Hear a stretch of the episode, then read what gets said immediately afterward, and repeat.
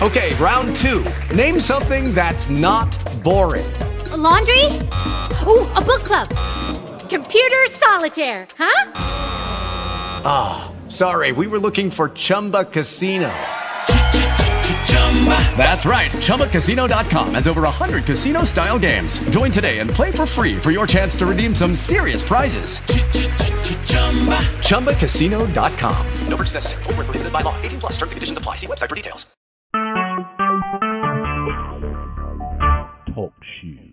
Recorded live.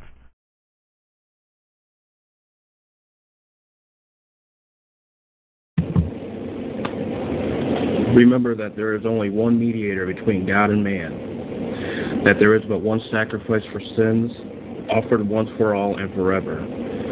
Through the one mediator, by the one sacrifice, draw nigh to God, and he will draw nigh to you. You need no mediator between yourself and Christ. 1 Timothy 2 5 For there is one God and one mediator between God and man, the man Christ Jesus. The priest is a false intruder there. Jesus calls you to come to himself. He is both human and divine. He is bone of your bone and flesh of your flesh, yet without sin. God is in him. He is one with us and one with God. Suffer nothing to come between your soul and him. Suffer no saint, no angel, no virgin, no priest to come between you and Jesus Christ. Go to him for the pardon of all your sins. Make to him your confessions. He can absolve you. And will, yea, does and will, yea, does, if you truly believe in him. Priestly absolution is a lie, it is a blasphemous pretense. The sentence, I absolve thee, whether from the mouth of Romish priests or Protestant ministers, is profane. Be not deluded by it. Your fellow sinner cannot absolve you from the sins you have committed against God. Turn from these idols and vanities. Jesus is all you need. His blood is sufficient to atone and cleanses those who simply trust in him from all sin. Search the scriptures, they testify of him. Come to him that you may have life. His heart is touched with the feeling of our infirmities. None can sympathize as he can, none can help as he. To you, to each one, he says, Him that cometh unto me, I will in no wise cast out. Heaven and earth shall pass away, but my word shall not pass away. Lord, to whom shall we go? Thou hast the words of eternal life. Thou alone art all we need, for thou alone art all in all. I'd like to welcome you, everybody, to uh, another edition of Truth Be Told. And I just want to apologize for my absence last week. Um, and uh, I was just really, really busy. Um, but we are going to continue from where we left off two weeks ago. And when we started off two weeks ago, we basically laid the groundwork of this aspect of reason. Okay, and reason is was basically the push of this secular humanism, if you will. Or, I guess, in another way to put it, tolerance for all. And this tolerance for all was the backbone of 1776. Okay? So what started back in the time of Napoleon, especially with General Berthier when he took the Papal States captive and all political temporal rulership was done away with. Um, what happened was in came this tolerance, this aspect of um, human reason, um, and these types of things. You know, because we had the Declaration of Independence, and we had the French Revolution, and these types of things. So, what is behind this whole thing of reason? And there's one text I want to keep. I want you to keep in mind in Scripture throughout this entire broadcast tonight, and that is in Daniel. Daniel chapter 11, verse 27. Let's talk about the kings of the north and kings of the south. Now, typologically, when you look at the aspect of the king of the north and the king of the south, the true, the very true king of the north is Jesus Christ. Okay? There is a counterfeit king of the north today.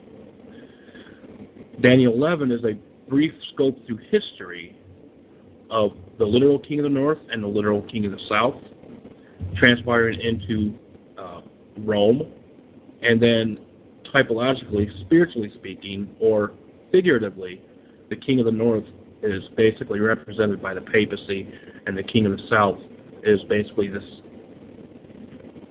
secular reason, this uh, tolerance and democracy, which basically sprouted all over from the time of Napoleon and these types of things. Establishing, religious tolerance, that way no religion can be above another, and these types of things. The the Humanist Manifesto of of, of uh, human rights and these types of things. All this stemmed from Napoleon and Napoleon's conquering of the Papal States. And this is why this is really considered the deadly wound, if you will, of the papacy. Now, there were some uh, hiccups here and there where they may have gotten a little bit of control, but it never regained full political status. It never regained full temporal ruler rulership. and Daniel 11:27 says something very interesting between these ideas of the king of the north and the king of the south. And Daniel 11:27 reads this, and both these kings, king of the north, king of the south, hearts shall be to do mischief, and they shall speak lies at one table.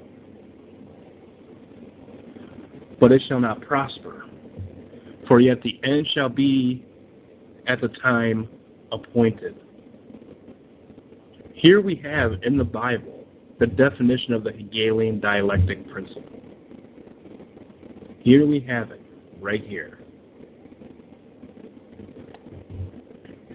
So, even though there was a mortal wound established by the papacy in 1798, and it, you know, it had little hiccups here and there, but it was established in 1798.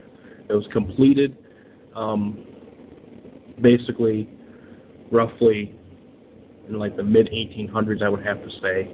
And then once the Jesuits were reestablished, brought back into Rome, then basically this, the process started to heal this wound. So even though Rome lost its temporal power, they still had their orders throughout all the world dictating things. Okay? Through England, through France, and these types of things. Even though the papacy was suffered a political wound. So basically what happened is you had all of this um, you had all of these ideas of prophecy point, pinpointing the papacy as the Antichrist. And then all of a sudden, he's done away with. Where'd he go? And so he basically dives underground through this mortal wound, and a new form of government comes along, a democracy, if you will. And this democracy laid the groundwork for religious tolerance. And what religious tolerance does is it intermingles idolatry with holy things. It intermingles the holy with the profane. We talked about in the last broadcast um, how the um, the structure if you will, of religious tolerance was not Protestant, was not a Protestant principle. There wasn't no Protestant principles in the Declaration of Independence. Because Washington himself declared in his Treaty of Tripoli that America was in no wise founded on the Christian religion, but it was founded on enlightenment. It was founded on reason. It was founded on religious tolerance. So, what history books have done today is they made, at that time, prior to 1776, Protestant England be the bad guy. But in reality, what really happened was to was a revolution in order to bring about reason in order to open the door for any religious institution to come in. And so what happened? You had Freemason, you, had Masonry come out in the open and basically admit everything what they're about. You know, a lot of people, you know, you had basically all of these cults and stuff just sprout forth ever since this religious tolerance came into play here in the U.S. Where prior to that, you know, the the 13 colonies here in America were Protestant in nature. All right. And this revolution was not a popular revolution. By Protestants, it was not popular at all because they knew what was at stake here.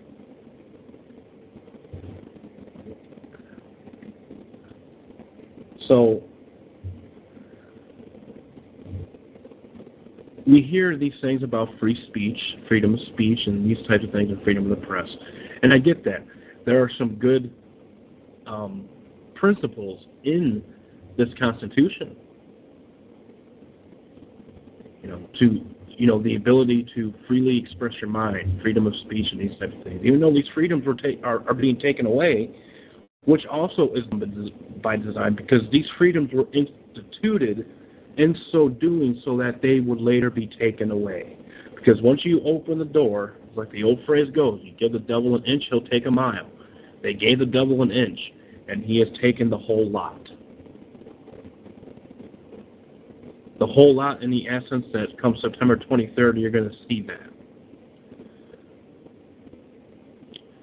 When the Caesar, or Antichrist, will address joint sessions of Congress in September. but if we held to the principles prior to the American Revolution, this would not even been tolerated. So what really the establishment of religious freedom has done was it has incorporated not only Protestants, but everybody, all religions. All religions are equal. We're all equal. so when you hear about this equality, this and equality that going on in the world today, and you hear these Christian politicians talking about religious freedom,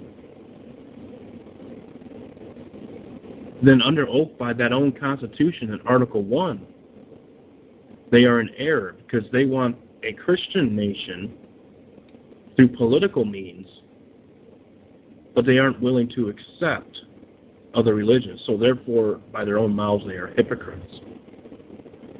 Okay. So we have a lot of these uh, patriotic Christians and these types of things, and say, oh, Washington was a Christian man and John Adams was a Christian man and these types of things, and nothing can be further from the truth. I'm not demonizing these people, but facts are facts. Okay. People will always point out and lay, lay the obvious that George Washington was a Freemason, but then other people who defend George Washington will sit there and say, well, Freemasonry was different prior to 1776. Freemasonry was a a holy institution. No, it wasn't a holy institution. It has always been unholy from the very beginning. It has it, it has always been un, unholy from the very founding. It's just through the aspect of this Declaration of Independence of the establishment of religious tolerance is where Freemasonry was able to come out into the open and basically share the things that they are able to share now, where prior to the revolution they were not able to do it. It's the same thing with the Jesuits, who basically control Masonry behind the scenes. Again, both these kings' hearts shall be to do mischief, and they shall speak lies at one table. And so, what was this Declaration of Independence? We're going to read a couple of. We're going to read an article from um, Grand Design Exposed. Okay. And it's entitled The Two Missing Links. And bear in mind, I shared Daniel 11:27. But bear in mind, I want you to look at the aspect of the horn, of the two horned beast that rises up out of the earth. Okay? This two horned beast that rises up out of the earth, which had two horns like a lamb and a spake as a dragon. So, at this beast rising, sure, it has lamb like principles intermingled in it, but it speaks like a dragon from the very beginning. And who, and then how does the dragon speak? All you got to do is look at the first beast. And the first beast out of the sea is the papal power, Rome. Okay?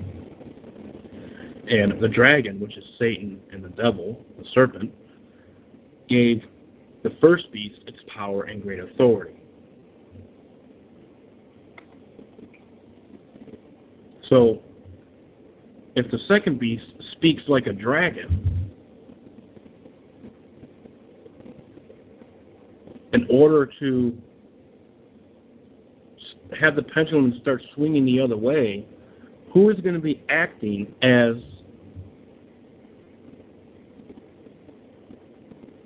the supreme authority on this world, even though they themselves have their own master they they follow, and that's the beast out of the sea. The answer, the simple answer to that is the United States of America, the American government. Okay. and so what I'm going to do is I'm going to read this article entitled "The Two Missing Links to the Founding America." Of America and the one is the royal declaration, which stems from England. And number two is the Glorious Revolution of 1688. Okay, and even Catholic's own encyclopedia will admit this. All right. So let's go ahead and get started. I'm not sure this is probably not going to be a extremely long broadcast, but um, hopefully, with this, we can lay the groundwork, and then you can see this enlightenment, how this enlightenment paved the way and opened the door for Jesuitical influence to come in and totally run amok. Okay. So let's go ahead and get started.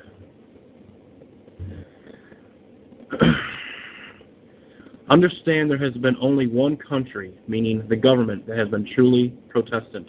The two missing links, which is the Royal Declaration and the Glorious Revolution, have been covered up and buried from the Protestant world. England is the only country that has ever legislated Catholicism illegal. It's the only one.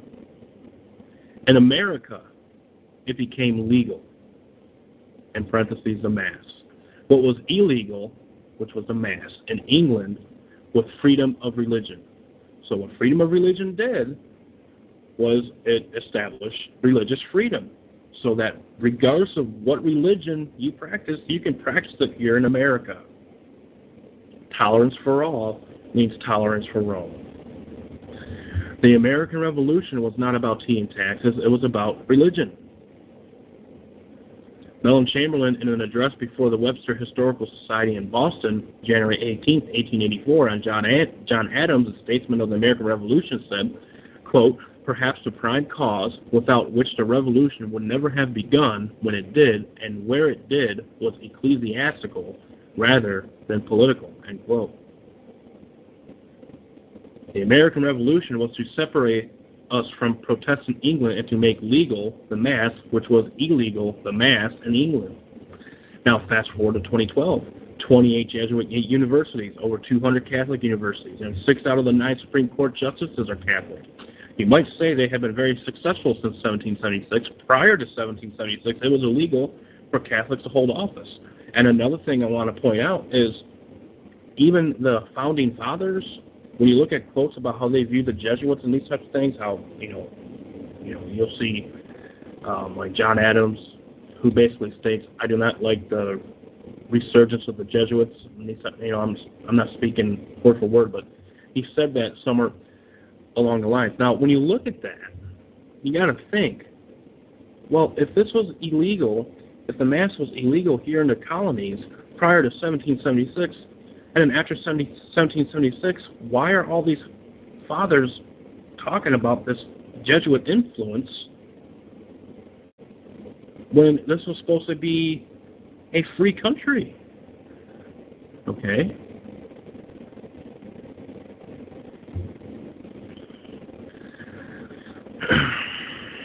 Prior to 1776, it was illegal for Catholics to hold office. I think history is really interesting.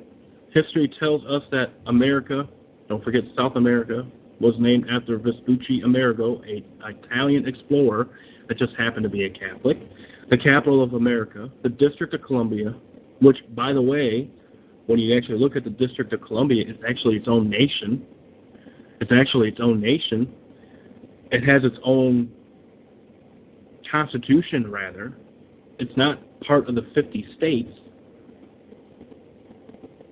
All right? So when I make the claim that this government spoke like a dragon from the very beginning, even though this whole kingdom here in the Americas, in North America, was had lamb-like principles attached with it, doesn't change the fact that this government was speaking like a dragon from the very beginning. And you can look at the Article of Tripoli. You can actually look at the context of the Declaration of Independence and the Article of the Constitution in and of itself. And also, one other thing you have to make mention is who was this God that is over and over again mentioned? Number one on the back of our dollar bill, and number two, that is mentioned over and over again here within the Constitution, the Declaration of Independence. Jesus Christ was never once mentioned within the Declaration of Independence. So that right there has got to make you think. At least I would hope it does.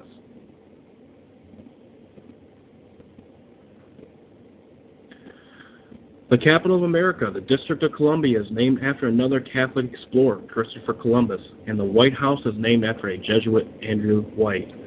Then Daniel Carroll, which is Catholic, gives the land for our national capital.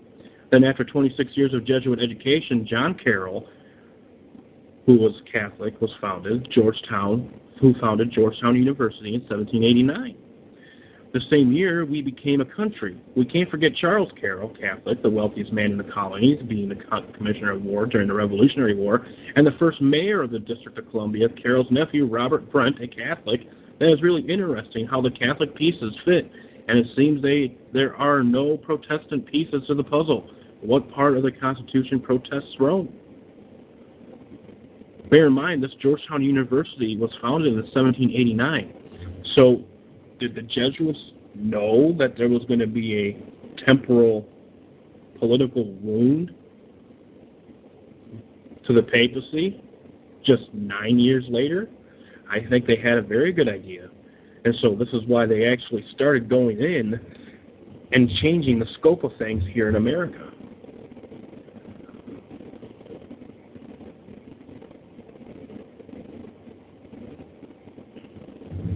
Again, Daniel 11, 27.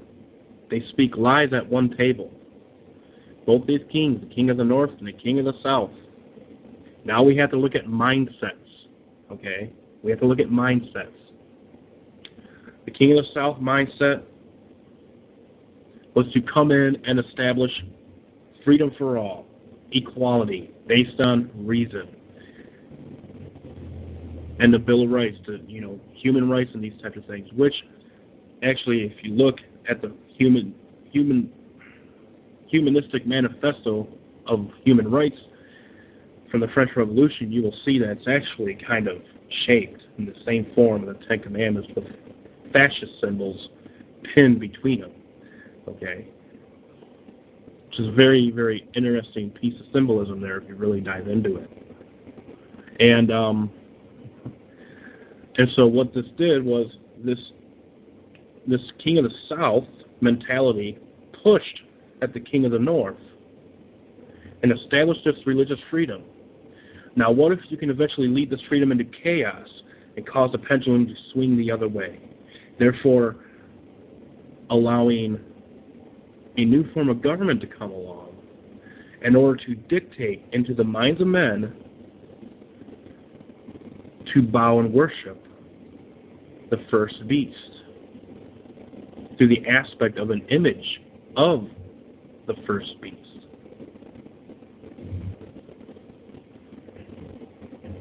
I think this is exactly what's the case. I think this is exactly what the strategy was.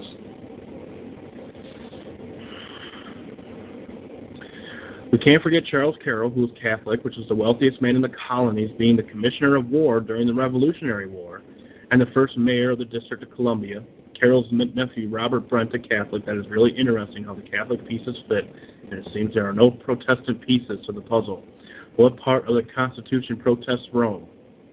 Below is a preface to, quote, Washington in the Lap of Rome by Justin D. Fulton. This book was written in 1888. The Jesuits founded this country, and Rome had a stranglehold already by 1888. Again, the American Revolution was not about tea and taxes, it was about religion. And here's a preface from Washington in the Lap of Rome by Justin D. Fulton. I'm going to read the preface here. And you can actually download this book on the internet for free. Who knows how long it's going to be, how long, how much longer it's going to be available. So I'm pretty sure they want to kind of get rid of all this, get rid of all the evidence they can you know. But maybe it's from divine intervention that this stuff remains free to download. And also the aspect of these websites like Grand Design Exposed. And I, and I see he's, oh, he's actually listening. um, who is able to put this information out there through the protection of God and Jesus Christ. Because, you know, man can do anything, they can lay all kinds of laws and these types of things, but if God has its hand in it, trust me, these things won't be shut down or it'll be very hard to. Washington and the lap of Rome have been written to call attention of the American people to the great trust which has been betrayed, and to the great work which de- devolves upon them. It uncovers facts which will bring the blush of shame to the cheek of the real Republican and fill his soul with indignation. 15,000 department clerks are under the surveillance of Rome. If it be not true, as is charged, that a private wire runs from the White House in Washington to the Cardinal's Palace in Baltimore, and that every important question touching the interests of Romanism in America is placed before his eye before it becomes a public act. It is true that the Cardinal is a factor in politics. Romanism is a dominant power. This is written in 1888 in the capital of the United States. Lincoln, Grant, and Arthur withstood it and suffered the consequences. The power is unseen. It is shadowy. It inhabits the air and infects it. Romanism is the malaria of the of the spiritual world. It stupefies the brain, deadens the heart, and sears the conscience as with a hot iron. It comes as it did the tempter, with gifts in its hands of rule, of power, and of wealth to all who will fall down and worship it. They who yield have peace and praise. They who refuse must fight a terrible foe. You're either with us or against us. Isn't that funny that George Bush, you know, in the you know in the aftermath of 9/11, kind of said the same thing. You're either with the terrorists or you're against us. Let me kind of rephrase that. You're either with us or you're dead. That's basically the that's basically the line. What side of the line do you stand on? The cry has been for peace. The lips of some of the ministers and members of the Church of Christ have been padlocked. Politicians in the grasp of this power are unable or unwilling to move. They clank their chains with delight and glory in being allied with an organism so potential and so astute. Others see the peril and withstand its open and determined advance. No longer now is a clash of arms heard. The city is not, to human sight, a camp of armed men, as in the days of civil war, but if eyes would be opened as were those of the prophet's servant when horses and chariots were circling in the air, proofs of a conflict might now be discerned more desperate than ever fought by flesh and blood on the earth. Now, circling in the air. Um, You know, that is kind of interesting because if you look at Eusebius' account of the destruction of Jerusalem in 70 AD, and how witnesses noticed certain witnesses who noticed warnings to flee Jerusalem noticed certain things happening, um, like chariots of armed guards circling the temple, you know, in midair, and these types of things, saw visions, and these types of things, warning the followers of Christ it's time to flee. Okay, so I don't know if he if that's where he got that from, but it's very interesting he said that. Proofs of a conflict might now be discerned, more desperate than was ever fought by flesh and blood on the earth. Today, the city of magnificent distances resembles a child in the presence of the snake. It is being charmed by the viper. Duty demands that the truth be told, which shall break the back of the monster. Why priests should wed, uncovered the pollutions of Romanism in the hope of saving the women and girls of the Roman Catholic Church, now held in the grasp of superstition. Washington in the lap of Rome appeals to mankind the surrender to Rome of the capital of the great republic means death to liberty. The people of all lands climes are in climes are interested in the conflict.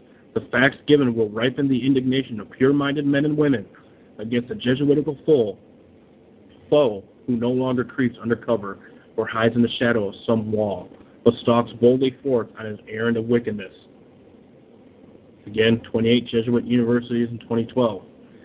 It is believed that it will cause lovers of liberty to shake themselves from their lethargy and not only take Washington out of the lap of Rome, but throttle the monster threatening the future of the, of the Republic. And lift the nation to its rightful place as the educator of mankind, the leader of the best thought, and the personification of God's great purpose, and placing within the area of an ocean washed republic a free church and a free state. May God help the truth is a prayer of Justin D. Fulton. and yes, may God help the truth, but also we have to remember that prophecy will be fulfilled, and there's nothing you or I can do about it, okay? I just want to make that one thing clear. We're not going to go guns blazing. We're not called to go guns blazing and go after the beast with guns and weapons in hand and these types of things. But what we can do is we can inform and we can teach so that those that are spiritually honest can discern these things, that they can learn from it, and then so that they can go forth and sprout this information to others.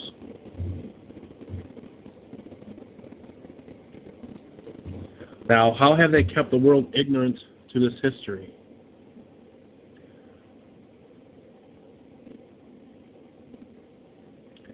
Here's a quote from uh, Foreign Conspiracy Against the Liberties of the United States by Samuel Morse, 1835. The food of popery is ignorance. Ignorance is the mother of papal devotion. Ignorance is the legitimate prey of popery. Ignorance, the condition of being uneducated, unaware, or uninformed. Too many, history might be dry and boring. Yet if we have a burning desire to understand what is truth, then history becomes vibrant and alive. History sheds light on our present world and also gives understanding for the future. It is through history that we find our roots and has become the reason and object of why much of our history today has been thoroughly censored, so that our roots will be purposely obscured. The day is approaching, perhaps, when the only historians will be amateurs who study history as self help, who examine the past in order to make sense of the present, because you ain't going to get it in the public school system and not be caught unprepared by the future. You ain't going to get this out of the public school system. You ain't going to get this out of the colleges, okay? You're going to get this by doing your own research, by looking up the stuff on your, you know, by yourself, and exploring what has happened in recent times, in past times. Lopsided, slanted, and gone from history are the true factual events purposely hidden from history when a nation has no true past history. The minds are molded by false history. False history makes a present fiction without any way to understand the future. This will allow you to believe in something that never existed. Who controls the past controls the future. Who controls the present controls the past. So, who controls the dark ages? Who controls the present? Past. The first question answers the second question. So who controlled the Dark Ages? It was Rome through their inquisitions. It was Rome through the, their their uh, control through the states, through other nations, through kings and queens and princes, and these types of things who controlled the aspect of inquisitions and stuff like that. It was Rome that controlled the Dark Ages. It was Rome that controlled the Dark Ages by censoring the Bible, where it was only the priests that were able to read from the pulpits and to base and they spoke in a dead language to where no one could understand it. And that was really that's really the context of why the phrase Dark Ages was coined. But that's who controlled the Dark Ages. Now, who controls the present? The first question answers the second. In this world, it really does not matter what your personal religious beliefs are, but what is happening in the world today has everything to do with Lucifer sun worship. It does not matter if you believe in Lucifer sun worship or not. If the people who believe in Roman Catholicism, which is Lucifer sun worship, are in government, this will most assuredly affect you. Understand this is being written from a Roman point of view. This comes out of the Catholic Encyclopedia, and it's entitled the Royal Declaration. So here we're going to see what this Royal Declaration was. Okay.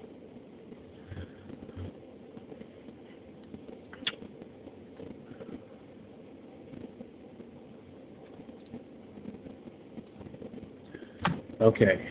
Now, this is the so okay, I'm reading this section in the Royal Declaration.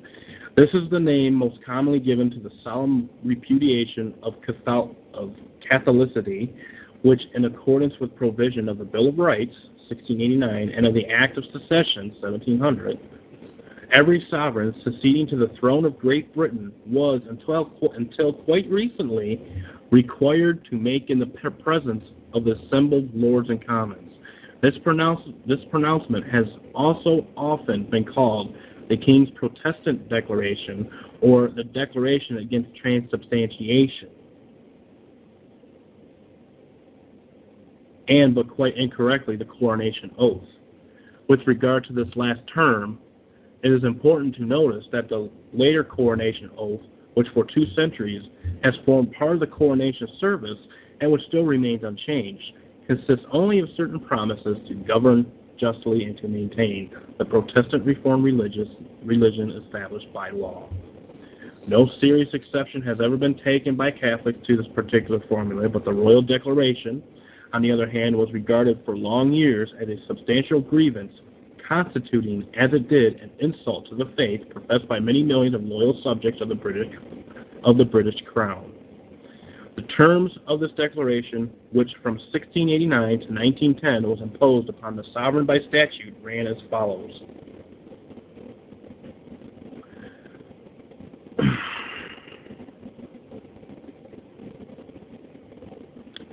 and he's got a he's got a uh, a please note section here that the oath in black text below is quoted from the Catholic Encyclopedia on the Internet, and the oath in dark brown is from the 1912 edition of the Catholic Encyclopedia. Please note what they left out.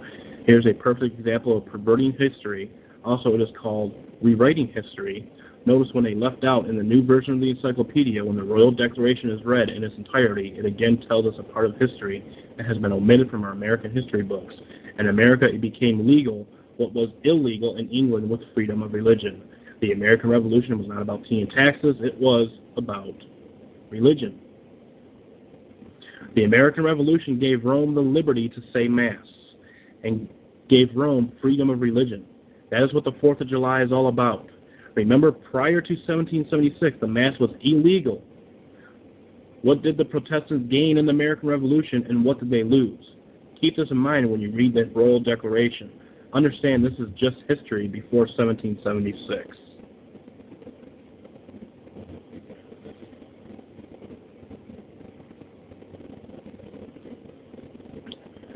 Okay, so this is the Internet Catholic Encyclopedia.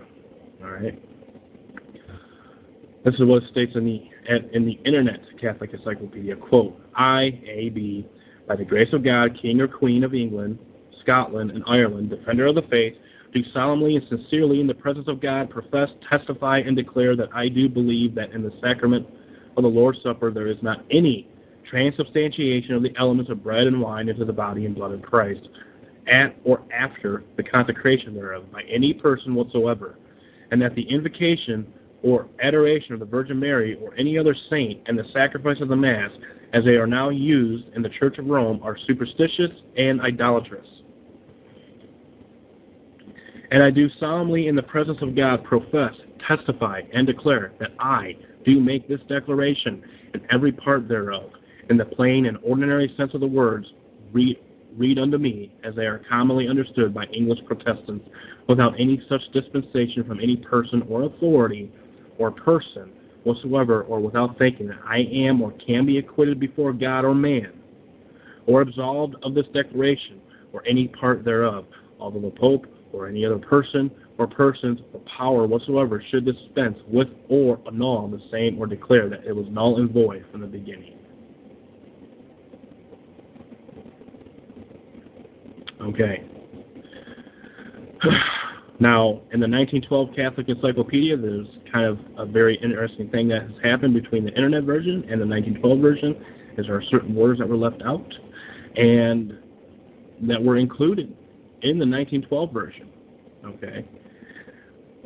But as you can see, this royal declaration was totally against transubstantiation, no king or queen that were that was stepping that, that, that was stepping up to take the crown was allowed to take the crown if he or she were Catholic, if he or she practiced a superstitious and idolatrous religion.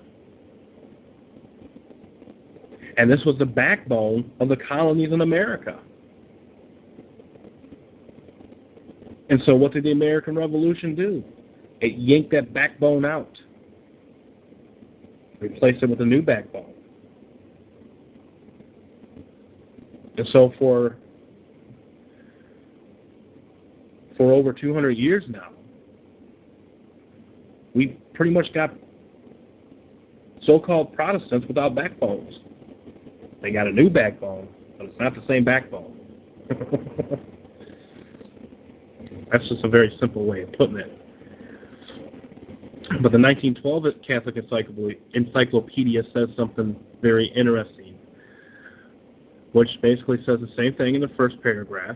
I, A, B, by the grace of God, King or Queen of England, Scotland, and Ireland, defender of the faith, do solemnly and sincerely in the presence of God profess, testify, and declare that I do believe that in the sacrament of the Lord's Supper there is not any transubstantiation, meaning a priest has no power into into changing the, the, the bread and wine into the literal body and blood of Jesus Christ. There is not any transubstantiation of the elements of bread and wine into the body and blood of Christ at or after the consecration thereof by any person whatsoever, and that the invocation or adoration of the Virgin Mary or any other saint and the sacrifice of the Mass as they are now used in the Church of Rome are superstitious and idolatrous.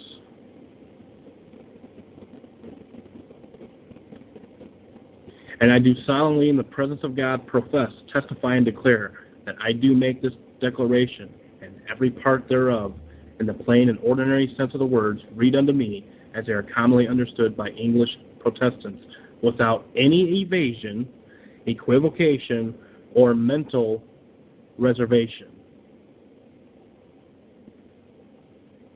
Let me read that again. In the plain and ordinary sense of the words, read unto me, as they are commonly understood by English Protestants, without any evasion, equivocation, or mental reservation whatsoever, and without any dispensation already granted me by the Pope or any other authority or person whatsoever, or without any hope of any such dispensation from any person or authority whatsoever, or without thinking that I am or can be acquitted before God or man, or absolved of this declaration or any part thereof, although the Pope or any other person or persons or power whatsoever should dispense with or annul the same, or declare that it was null and void from the beginning. Mental reservation. Again, bear in mind Daniel 11, 27. And both these kings' hearts, think of mindsets again now. Both these kings' hearts, king of the north mindset and the king of the south mindset, shall be to do mischief. Behind the scenes, they are collaborating together and they shall speak lies at one table, but it shall not prosper, for yet the end shall be at the time appointed.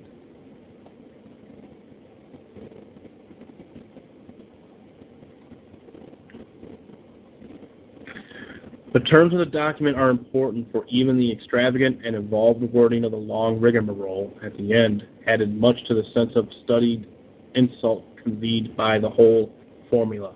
Not only is the Mass stigmatized as idolatrous, but a false statement of Catholic doctrine is implied in the reference to the adoration of the Virgin Mary and the saints, as now used in the Church of Rome. While the existence of a supposed dispensing power is assumed, which the Catholic Church has never asserted, what added still more to the just resentment of Catholics at the continued retention of the Declaration was the consciousness that, in the words of Lingard, it owed its origin to the perjuries of an impostor and the delusion of a nation. The formula was no one draft was no one drafted by a parliament in its sober senses with the object of excluding Catholics from the throne. The Bill of Rights, after the deposition of James II in 1689, exacted of the monarch a profession of faith or test. The test selected was one which already stood in the statute book and which was first placed there during the frenzy excited by the supposed popish plot of 1678, gunpowder plot. It was amid the panic created by the fabrication of Titus Oates, and this test was drafted not improbably by himself, and it was imposed upon all officials and public servants, thus, thus effectually excluding Catholics from Parliament and positions of trust. By a curious inversion of history, the declaration, which was drawn up in 1678 to be taken by every official except the king, had come 200 years later to the exacted of the king and of no one else. Now, why was it except the king? Well, there's a very unique history regarding the crown. And that I'm not going to get too much into it, but in simple terms, is the crown is rented by the British monarchy. The British monarchy rents the crown. But who actually owns the crown? The Vatican. The Vatican that owns the crown. And England basically rents it from them. And if they step out of line, oh, well, well there could be hell to pay. So, I mean, a lot of people like to look at England as this and England as that, you know, and the Rothschilds and these types of things. But when you really look at careful history regarding the crown, the crown is just a rented position, basically. Although statements have been made contending that the substance of the royal declaration is older than Titus Oates' time, an examination of these earlier formulas shows little, little to support such a conclusion. See a full discussion on the tablet, 13th August 1910. A brief account of these formula, of this formula, and of the attempts which were made in 1891 and the subsequent years to abolish or modify the Royal Declaration has already been given in the article Oaths. It will be sufficient to cite here the terms of the new declaration, which was formally carried by Mr. Asquith's government in August 1910, in time to relieve King George V from the necessity of wounding the feelings of his Catholic subjects by a repetition of the old formula in virtue of Mr. Asquith's Accession Declaration Act. The brief statement, which now replaces that quoted that quoted above, runs as follows: I, A, B, C, whatever do solemnly and sincerely in the presence of God profess, testify, and declare that I am a faithful Protestant, Protestant, and that I will, according to the true intent of the enactments, to secure the Protestant succession to the throne of my realm, uphold and maintain such enactments to the best of my power. Now that you have read the Royal Declaration, what part of the Constitution USA of the of the United States is Protestant? Now, also notice in the different wording of the of how the Royal Declaration was now reworded. It was reworded in the sense to include compromise. I am a faithful Protestant, and that I will, according to the true intent of the enactments to secure the Protestant succession to the throne of my realm, uphold and maintain such enactments to the best of my power to the best of my power. which means that, hey, there might come a time where I can't do it. So what is that? Well, that's compromise. You cannot serve God and mammon. You either love the one or hate the other. And again, what part of the Constitution of the, of the United States is Protestant? But the reality was, full freedom for Catholics to function in the colonies just could never happen without constant obstructions, so long as they were under England's rule. And what did Protestants gain and what did they lose? Now it was legal. What was illegal in England, which was a mass. Now we know the rest of the story and what the Loyalists suffered. Because the true motive has been erased from history, the real perpetrators go unknown. Now, again, I want you to understand that this is being written from a Roman point of view. This comes out of the Catholic Encyclopedia, The English Revolution of 1688. And there are key points highlighted here in black, you know, so to really hit home some key points here.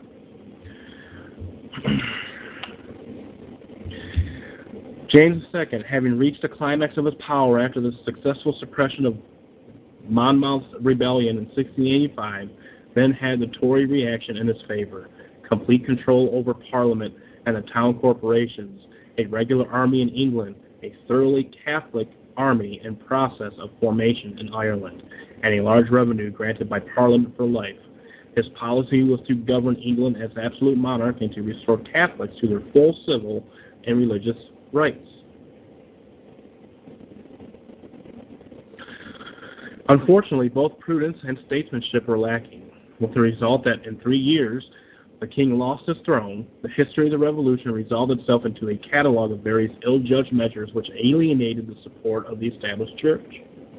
The Tory party and the nation as a whole, the execution of Monmouth, July 1685, made the revolution possible for it led to the Whig Party accepting William of Orange as a natural champion of Protestantism against the attempts of James. Thus, the opposition gained a center round which it consolidated with ever increasing force. What the Catholics as a body desired was freedom of worship and the repeal of the penal laws. But a small section of them, desirous of political power, aimed chiefly at the repeal of the Test Act of 1673 and the Act of 1678, which, ex- which excluded Catholics from both houses of Parliament. Unfortunately, James fell under the influence of this section, which was directed by the unprincipled Earl of Sunderland, and he decided on a policy of repeal of the Test Act. Circumstances had caused this question to be closely bound up with that of the army, for James, who placed his chief reliance on his soldiers, had increased the standing army to 30,000, 13,000 of whom, partly officered by Catholics, were encamped in, on Hounslow Heath to the great indignation of London, which regarded the camp as a menace to its liberties and a center of disorder. Parliament demanded that the army should be reduced to normal dimensions and the Catholic officers dis- dismissed. But James, realizing that the test would not be repealed,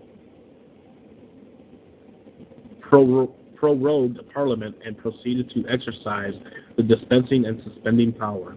By this, he claimed that it was a prerogative of the Crown to dispense with the execution of the penal laws in individual cases and to suspend the operation of any law altogether. To obtain the sanction of the law, law courts for this doctrine, a test case known as Hale's case, was brought to decide whether the king could allow a Catholic to hold office in the army without complying with the Test Act. After James had replaced some of the judges by more complacent lawyers, he obtained a decision that it was of the king's prerogative to dispense with penal laws in particular instances. He acted on the decision by appointing Catholics to various positions, Lord Tyrconnell becoming Lord Lieutenant of Ireland, Lord Arundel, Lord Privy Seal, and Lord Bellasis, Lord Treasurer, in place of the Tory minister, Lord Rochester, who was regarded as the chief mainstay of the established church, the Church of England, which was rendered uneasy by the dismissal of Rochester, was further alienated by the king's action in appointing a court of high commission which suspended the Bishop of London for refusing to inhibit one of his clergy from preaching anti-Catholic sermons. The feeling was intensified by the liberty which Catholics enjoyed in London during 1686. Public chapels were opened, including one in the royal palace. The Jesuits founded a large school in the Savoy, and Catholic ecclesiastics appeared openly at court.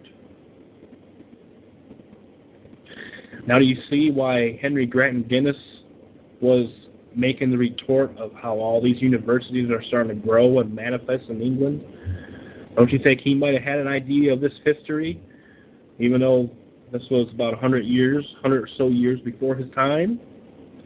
I think he knew quite a bit about it. Because why would he mention in the beginning of his book of all these institutions coming up, which were basically null and void? They weren't there. Maybe one school here, one school there. But during his day, it grew, and it grew immensely. That once was once what was a Protestant country has returned back to Rome.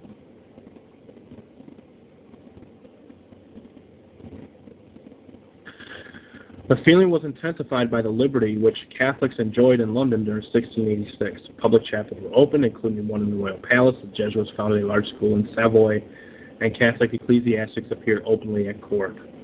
At this juncture, James, desiring to counter, counterbalance the loss of Anglican support, offered toleration to the dissenters, who at the beginning of his reign had been severely persecuted. The influence of William Penn induced the king to issue on April 4, 1687, the Declaration of Indulgence,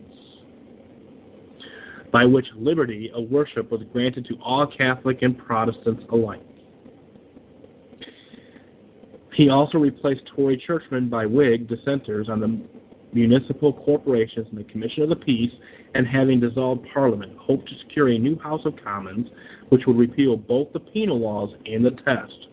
But he underestimated two difficulties the hatred of the dissenters for popery and their distrust of royal absolutism. His action in promoting Catholics to the Privy Council, the judicial bench, and the offices of Lord Lieutenant, Sheriff, and Magistrate wounded these susceptibilities, while he further offended the Anglicans by attempting to restore to Catholics some of their ancient foundations in the universities. Catholics obtained some footing both at Christ Church and University College, Oxford, and in March 1688. And in March 1688, James gave the presidency of Magdalen College to Bonaventure Giffard, the Catholic vicar apostolic of the Midland District. This restoration of Magdalen as a Catholic college created the greatest alarm, not only among the holders of benefices throughout the country, but also among the owners of the ancient abbey lands. The presence of the papal nuncio, Monsignor d'Adda at court, and the public position granted to the four Catholic bishops who had recently been appointed as vicars apostolic served to increase both the dislike of the dissenters to support a king whose acts, while of doubtful legality, were also subversive of Protestant interests, and likewise the difficulty of the Anglicans in practicing passive obedience in the face of such provocation. Surrounded by these complications, James issued his second, second declaration of indulgence in April 1688, an order that it should be read in all the churches. This strained Anglican obedience to the breaking point. The Archbishop of Canterbury and six of his suffragans presented a petition questioning the dispensing power. The seven bishops were sent to the Tower, prosecuted, tried, and acquitted. This trial proved to be immediate immediate occasion of the revolution, for as Halifax said, it hath brought all Protestants together and bound them up into a knot that cannot easily be untied. While the bishops were in the Tower, another epoch marking event occurred the birth of an heir to the crown, June 10, 1688. Hitherto, the hopes of the king's opponents had been fixed on the succession of his Protestant daughter Mary, wife of William of Orange, the Protestant leader. The birth of Prince James now opened up the prospect of a Catholic dynasty just at a moment when the ancient anti-Catholic bigotry had been aroused by events both in England and France. For besides the ill-advised acts of James, the persecution of the Huguenots by Louis XIV, consequent on the revocation of the Edict of Nantes in 1685, revived old religious animosities. England was flooded with French Protestant refugees bearing everywhere the tale of a Catholic king's cruelty.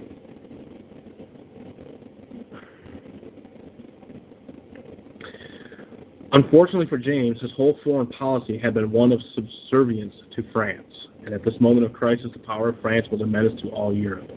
So basically, what was the mindset of this king? Because he still wanted to hold on to Protestant interests, but yet he was opening the door. He was opening the back door. His mindset was compromised.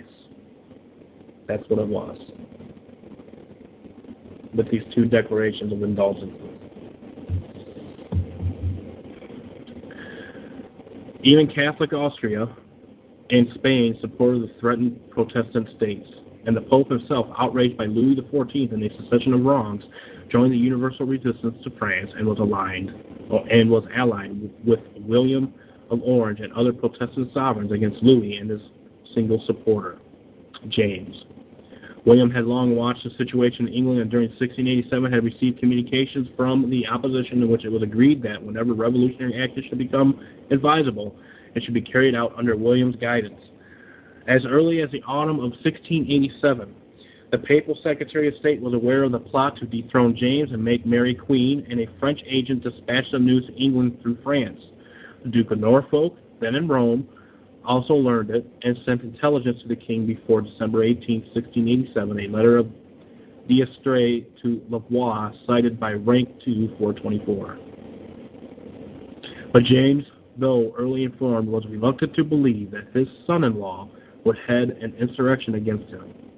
On the day the seven bishops were acquitted, seven English statesmen sent a letter to William inviting him to rescue the religion and liberties of England but William was threatened by a French army on the Belgian frontier and could not take action. Louis XIV made a last effort to save James and warned the Dutch States General that he would regard my attack on England as a declaration of war against France. This was keenly resented by James, who regarded it as a slight upon English independence, and he repudiated the charges, the charge that he had made a secret treaty with France. Thereupon, Louis left him to his fate removed the French troops from Flanders to begin a campaign against the Empire, and thus William was free to move. When it was too late, James realized his danger. By hasty concession granted one after another, he tried to undo his work and win back the Tory churchmen to his cause. But he did not remove the Catholic officers or suggest a restriction of the dispensing power. In October Sunderland was dismissed from office, but William was already on the seas. Bear in mind, he did not remove the Catholic officers or suggest restrictions of the, of the dispensing power. William was already on the seas, and though driven back by a storm, he re-embarked and landed at Torbay on November 5, 1688. James at first prepared to resist, the army was sent to intercept William, but by the characteristic treachery of Churchill, disaffection was spread, and the king, not knowing in whom he could place confidence, attempted to escape. At Sheerness, he was stopped and sent back to London, where he might have proved an embarrassing prisoner had not his, has, had not his escape been connived at on December 23, 1688. He left England to take refuge with Louis XIV, the latter received him generously and granted him both palace and pension. On his first departure, the mob had risen in London against the Catholics and attacked chapels and houses, plundering and carrying off the contents. Even the ambassadors' houses were not spared, and the Spanish and Sardinian embassy chapels were destroyed. Bishops Gifford and Leyburn were arrested and committed to the Tower. Father Petre had escaped and the nuncio disguised himself as a servant of the house of the envoy from Savoy, till he was enabled to obtain from William a passport. So, so far as the English Catholics were concerned, the result of the revolution was that their restoration to freedom of worship and liberation from the penal laws was delayed for a century and more. Here's a little hint 1776.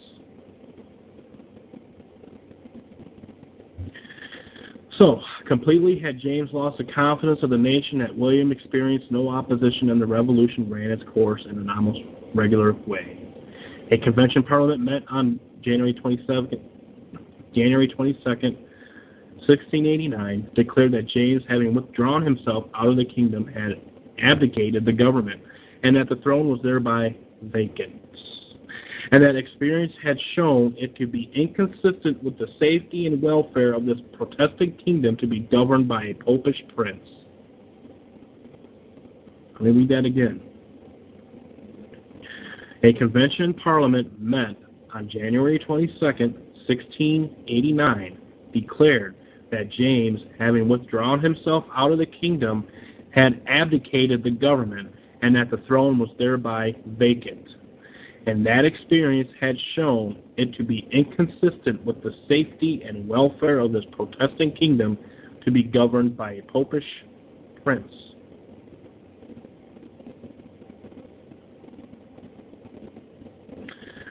The crown was offered to William and Mary, who accepted the Declaration of Rights, which laid down the principles of the Constitution with regard to the dispensing power, the liberties of Parliament, and other matters. After their proclamation as king and queen, the declaration was ratified by the Bill of Rights, and the work of revolution was complete. English Catholics have indeed had gone had good cause to lament the failure of the king's well-meant, if unwise, attempts to restore their liberty, and to regret that he did not act on the wise advice of Pope Innocent XI and Cardinal Howard to proceed by slow degrees and obtain first a repeal of the penal laws before going on to restore their full civil rights.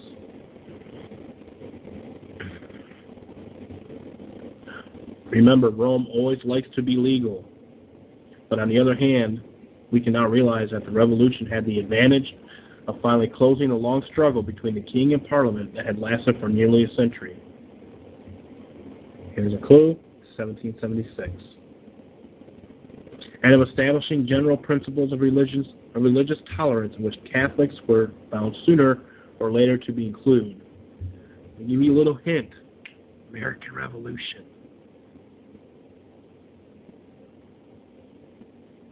I say that out loud? it's a sad reality, you know, and you know I'm not trying to make light of it, but um, but see, you got to understand is the kingdoms of this world are not. We are not to be a part of the kingdoms of this world. Okay and even the act of Protestants, you know, and taking a stance politically, the way they did it was kind of iffy. You know, because you know, because there was a war, there was a revolution, so obviously there was killing going on. Okay, on both sides, you know, Protestants and you know, Catholics. Okay? And regardless, regardless of, you know, wartime or whatever, or persecution, that we have a law that says, thou shalt not kill. We have a, we are commanded by Jesus Christ himself that we are to love our enemy. Do we have to go along with them? No. Do we have to agree with them? No. Do we go and kill them because they are removing a portion of documents and stuff like that? Do we have to go to war with them? Are are are we commanded to go to war with them? No. We are commanded to preach the gospel. We are commanded to preach truth. We are commanded to preach His truth. All the while being in the world, but not being of it. So now, nearly a hundred years later, we have the American Revolution and the Declaration of Independence. What Rome could not accomplish with the Declaration of Indulgence, they accomplished with the Declaration of Independence. But the reality was full freedom for Catholics. full freedom for Catholics, and yes, he also had all these other cults which were which is controlled behind the scenes by the Jesuitical order, the Society of Jesus. Um, that's what they call it. Actually, Protestants called them the Jesuits. I don't think they actually called themselves the Jesuits. I have to look that into. That's kind of interesting. Um, because when you were labeled as a Jesuit, I do believe that that was a uh, aspect of pointing that that was the enemy. Um, I don't think um, Jesuit priests called themselves Jesuits. They were just part of a society of. Were part of the uh, Society of Jesus, I believe. If I have my history correct on that, I have to look more into that. But I think the word Jesuit was a term that was coined by reformers, Protestants, true born again Bible believing Christians. They, okay, so but the reality was full freedom for Catholics to function in the colonies just could never happen without constant obstructions, so long as they were under England's rule. England and the colonies were Protestant, Protestant. Now England is Protestant, and we have Roman vision and the birth of the United States of Rome, America, has never been a Protestant government only during the only during the Protestant English colonial years. The only country that was ever Protestant was England. England for over 200 years was the only country in history to throw off the chains of Rome. It was England with the Lamb of God, the Bible, that was the brightest bulb in the Reformation. From 1776 to the present day, the light is getting dimmer. We are returning to the dark ages. We were both duped by Rome. Okay? Now, again,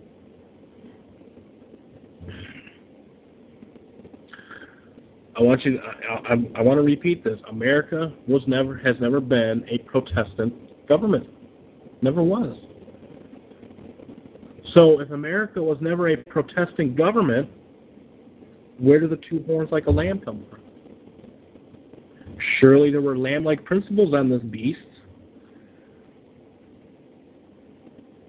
The answer lies within the, the colonial period.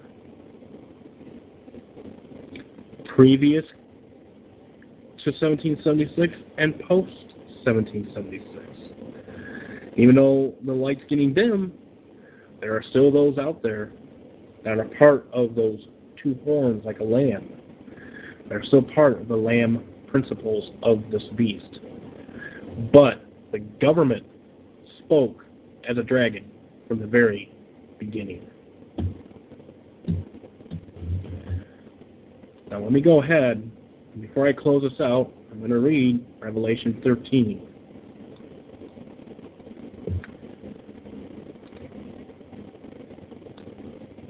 I'm going to pull up here. Give me just a moment. I'm trying to create dead air.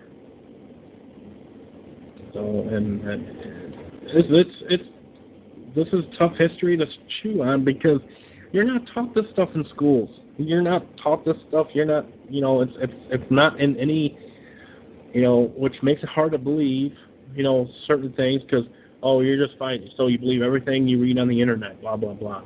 You know what? I can understand that mindset because those that will say these things, they don't know any better because they have not been taught this stuff from their childhood to their college years to married life to being old and gray.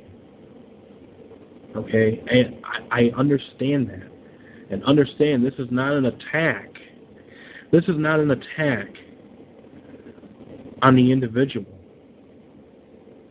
Okay, God didn't say come out of her, my people, because he knew people weren't going to come out. God said, come out of her, my people, because he knows that there are people in these institutions that belong to him that will see this light and that will come out of it.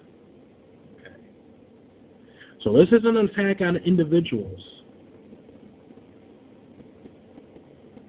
But we are judging the systems of this world. And the systems and the main system is this antichrist system, which is the papal system, which is the false king of the north. The true king of the north, which is the rock made cut out without human hands, is going to come back someday, and we will be where he is also. So the true king of the north will destroy the false king of the north by the brightness of his coming.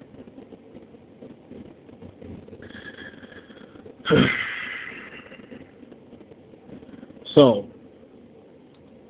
let's go ahead and read Revelation 13.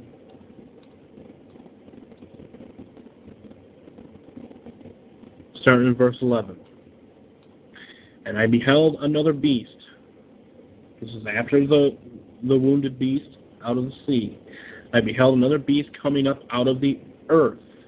And he had two horns like a lamb, and he spake as a dragon. Again, it doesn't say he has two horns like a lamb, and then he spoke as a dragon. It says he has two horns like a lamb, and he spake, speaks as a dragon. At the same time. Okay? And he exerciseth all the power of the first beast before him, and causeth the earth and them which dwell therein to worship the first beast whose deadly wound was healed. And you know what? The thing is, is again, this is about mindsets here. Okay, this is about your heart. Where's your mind at? Is your mind being programmed to follow suit after things of this world? For therefore, if it is, then you are worshiping the first beast, whose deadly wound was healed. First beast has control. Secretly, behind the scenes of everything you see around you. Through secret societies, through Bilderbergers, through all this stuff. Masonry, Opus Dei, Club of Rome, Trilateral Commission. They all control it. They are the tip of the pyramid.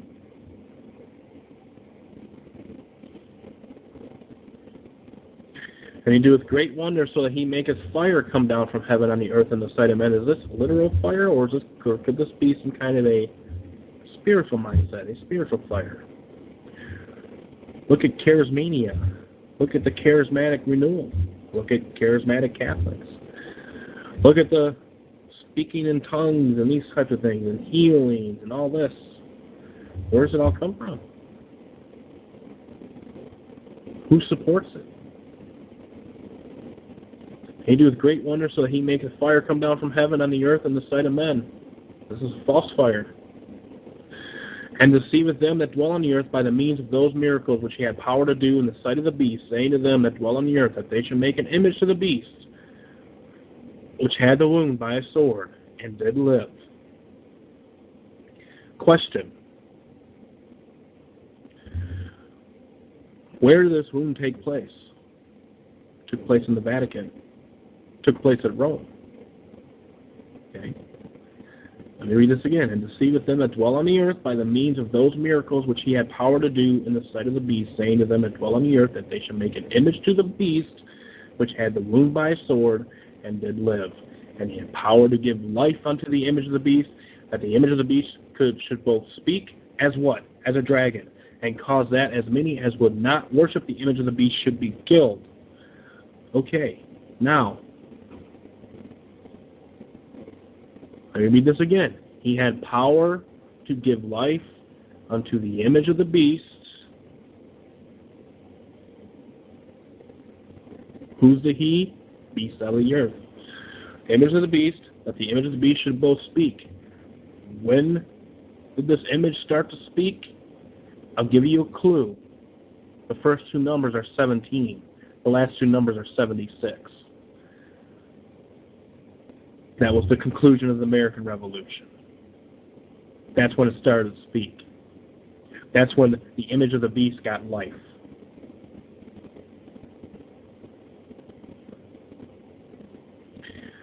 And he causeth all, both small and great, rich and poor, free and bond, to receive a mark in their right hand or in their forehead. So, what is being done, what America is doing out in the open, is what's being controlled by that power which is doing things behind the scenes.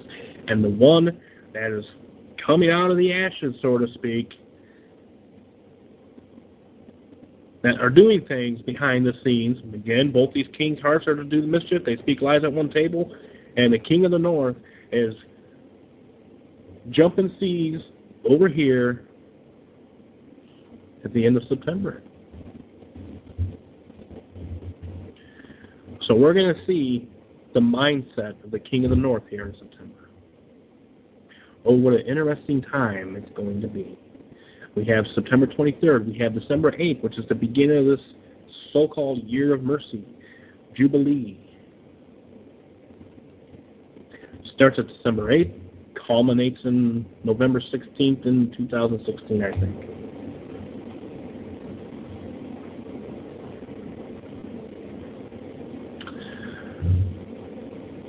So, again, when you look at these two beasts here in Revelation 13, this is talking about a boogeyman, antichrist guy that's going to come in the future.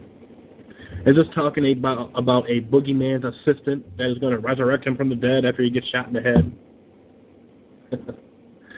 I don't think so. I don't think so. We need to stick to the definition of the symbols of prophecy that are before us in the scriptures and the beasts of the kingdom. Okay. Period. That's what it is. And it's not one single man. I mean, is there going to be one final pope? Obviously, yes, there's going to be one final pope. I mean, I get that. But it's the system, it's that chair, it's that seat. the seat of, let's just go ahead and say it, the seat of Jupiter.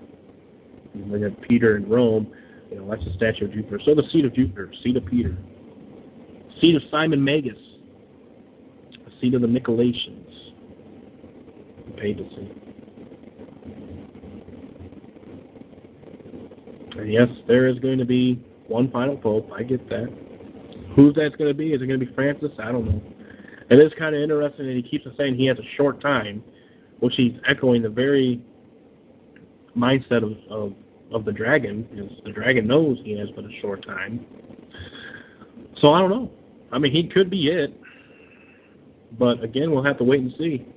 But there are some interesting things coming on this, coming on the horizon. And uh, I think, first and foremost, our eyes need to be focused on the gospel. Our eyes need to be focused on Jesus Christ and His commandments and His obedience to Him. I'm talking about all ten of them. You know, love the Lord thy God with all your heart, mind, soul, and strength, and love your neighbor as yourself. On these two hang all the law and the prophets. So the first commandment, love the Lord thy God with all your heart, soul, mind, and strength. The first four laws hang on that law including the seventh day. The second table of law, love your neighbor as yourself. And what hangs on that law is the second table of the law, the sixth, six of the commandments. All those two commandments do is explain the whole ten. So again, what we need to do, we need to be focused on the gospel, we need to be focused on our obedience to Jesus Christ because a lot of people want to accept him as Savior, but they do not want to accept him as King. And a king is worthy of his obedience. And our kingdom is not of this world. Again, I know this has probably been a, you know, for those that will listen to this later on, I know this has probably been a uh, kind of a unique twist in history, but this is just stuff that's been left out, folks. This is stuff that's never mentioned, that's not talked about. I think the, I think a couple of uh, documentaries. I mean, you do. I think you do want to check out mainly is the Hidden Faith of the Founding Fathers. I think that's a good one. Secret Mysteries of America's Beginnings. Doesn't they don't really come out and say it, but you can put the pieces together, follow the symbolism and stuff like that, and where it leads and realize who's in control of these secret societies behind the scenes. Again, what happened with this age of reason, with this Enlightenment era, with the overthrow of the papal states, was really a setup in order to swing the pendulum one way, turn this freedom into chaos, which will eventually lead the mindset away from this freedom, this freedom of, of equality, and cause the pendulum to swing the other way. And this was all done by design by two kings, King of the North, King of the South, Okay? And both these kings' hearts shall be to do mischief. They shall speak lies at one table, but it shall not prosper, for yet the end shall be at the time appointed. Folks, this is all I have for you this evening. Until next time, truth be told, truth be known, stay safe. God bless. We'll see you next time. Bye bye.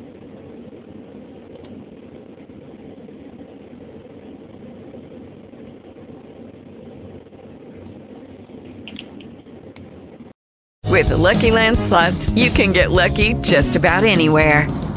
This is your captain speaking. Uh, we've got clear runway and the weather's fine, but we're just going to circle up here a while and uh, get lucky. No, no, nothing like that. It's just these cash prizes add up quick. So I suggest you sit back, keep your tray table upright, and start getting lucky. Play for free at LuckyLandSlots.com. Are you feeling lucky? No purchase necessary. Void where prohibited by law. 18 plus terms and conditions apply. See website for details.